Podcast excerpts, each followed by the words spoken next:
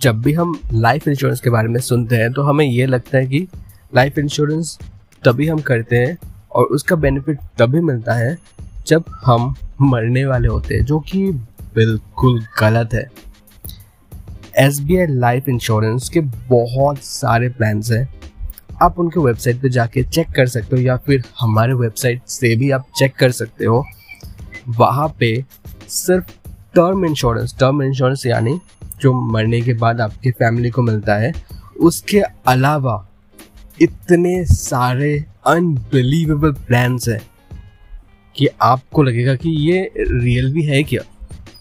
और सिर्फ़ ऐसा नहीं है कि एक मैच्योरिटी पीरियड होता है कि उस साल के बाद, इतने सालों के बाद सपोज़ दस ईयर का हो, दस साल का होता है, पंद्रह साल का होता है अलग अलग साल अलग अलग प्लान के हिसाब से होता है।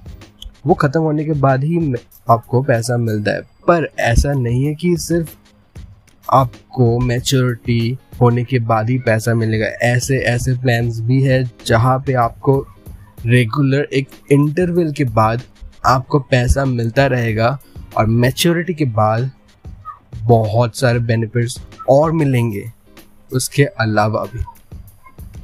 तो क्यों रखो? अच्छे से प्लान समझो। इंश्योरेंस एक नीड है आज के ज़माने में। तो फिर हमारे वेबसाइट को विज़िट करो और देखो कौन सा आपके लिए महत्वपूर्ण है।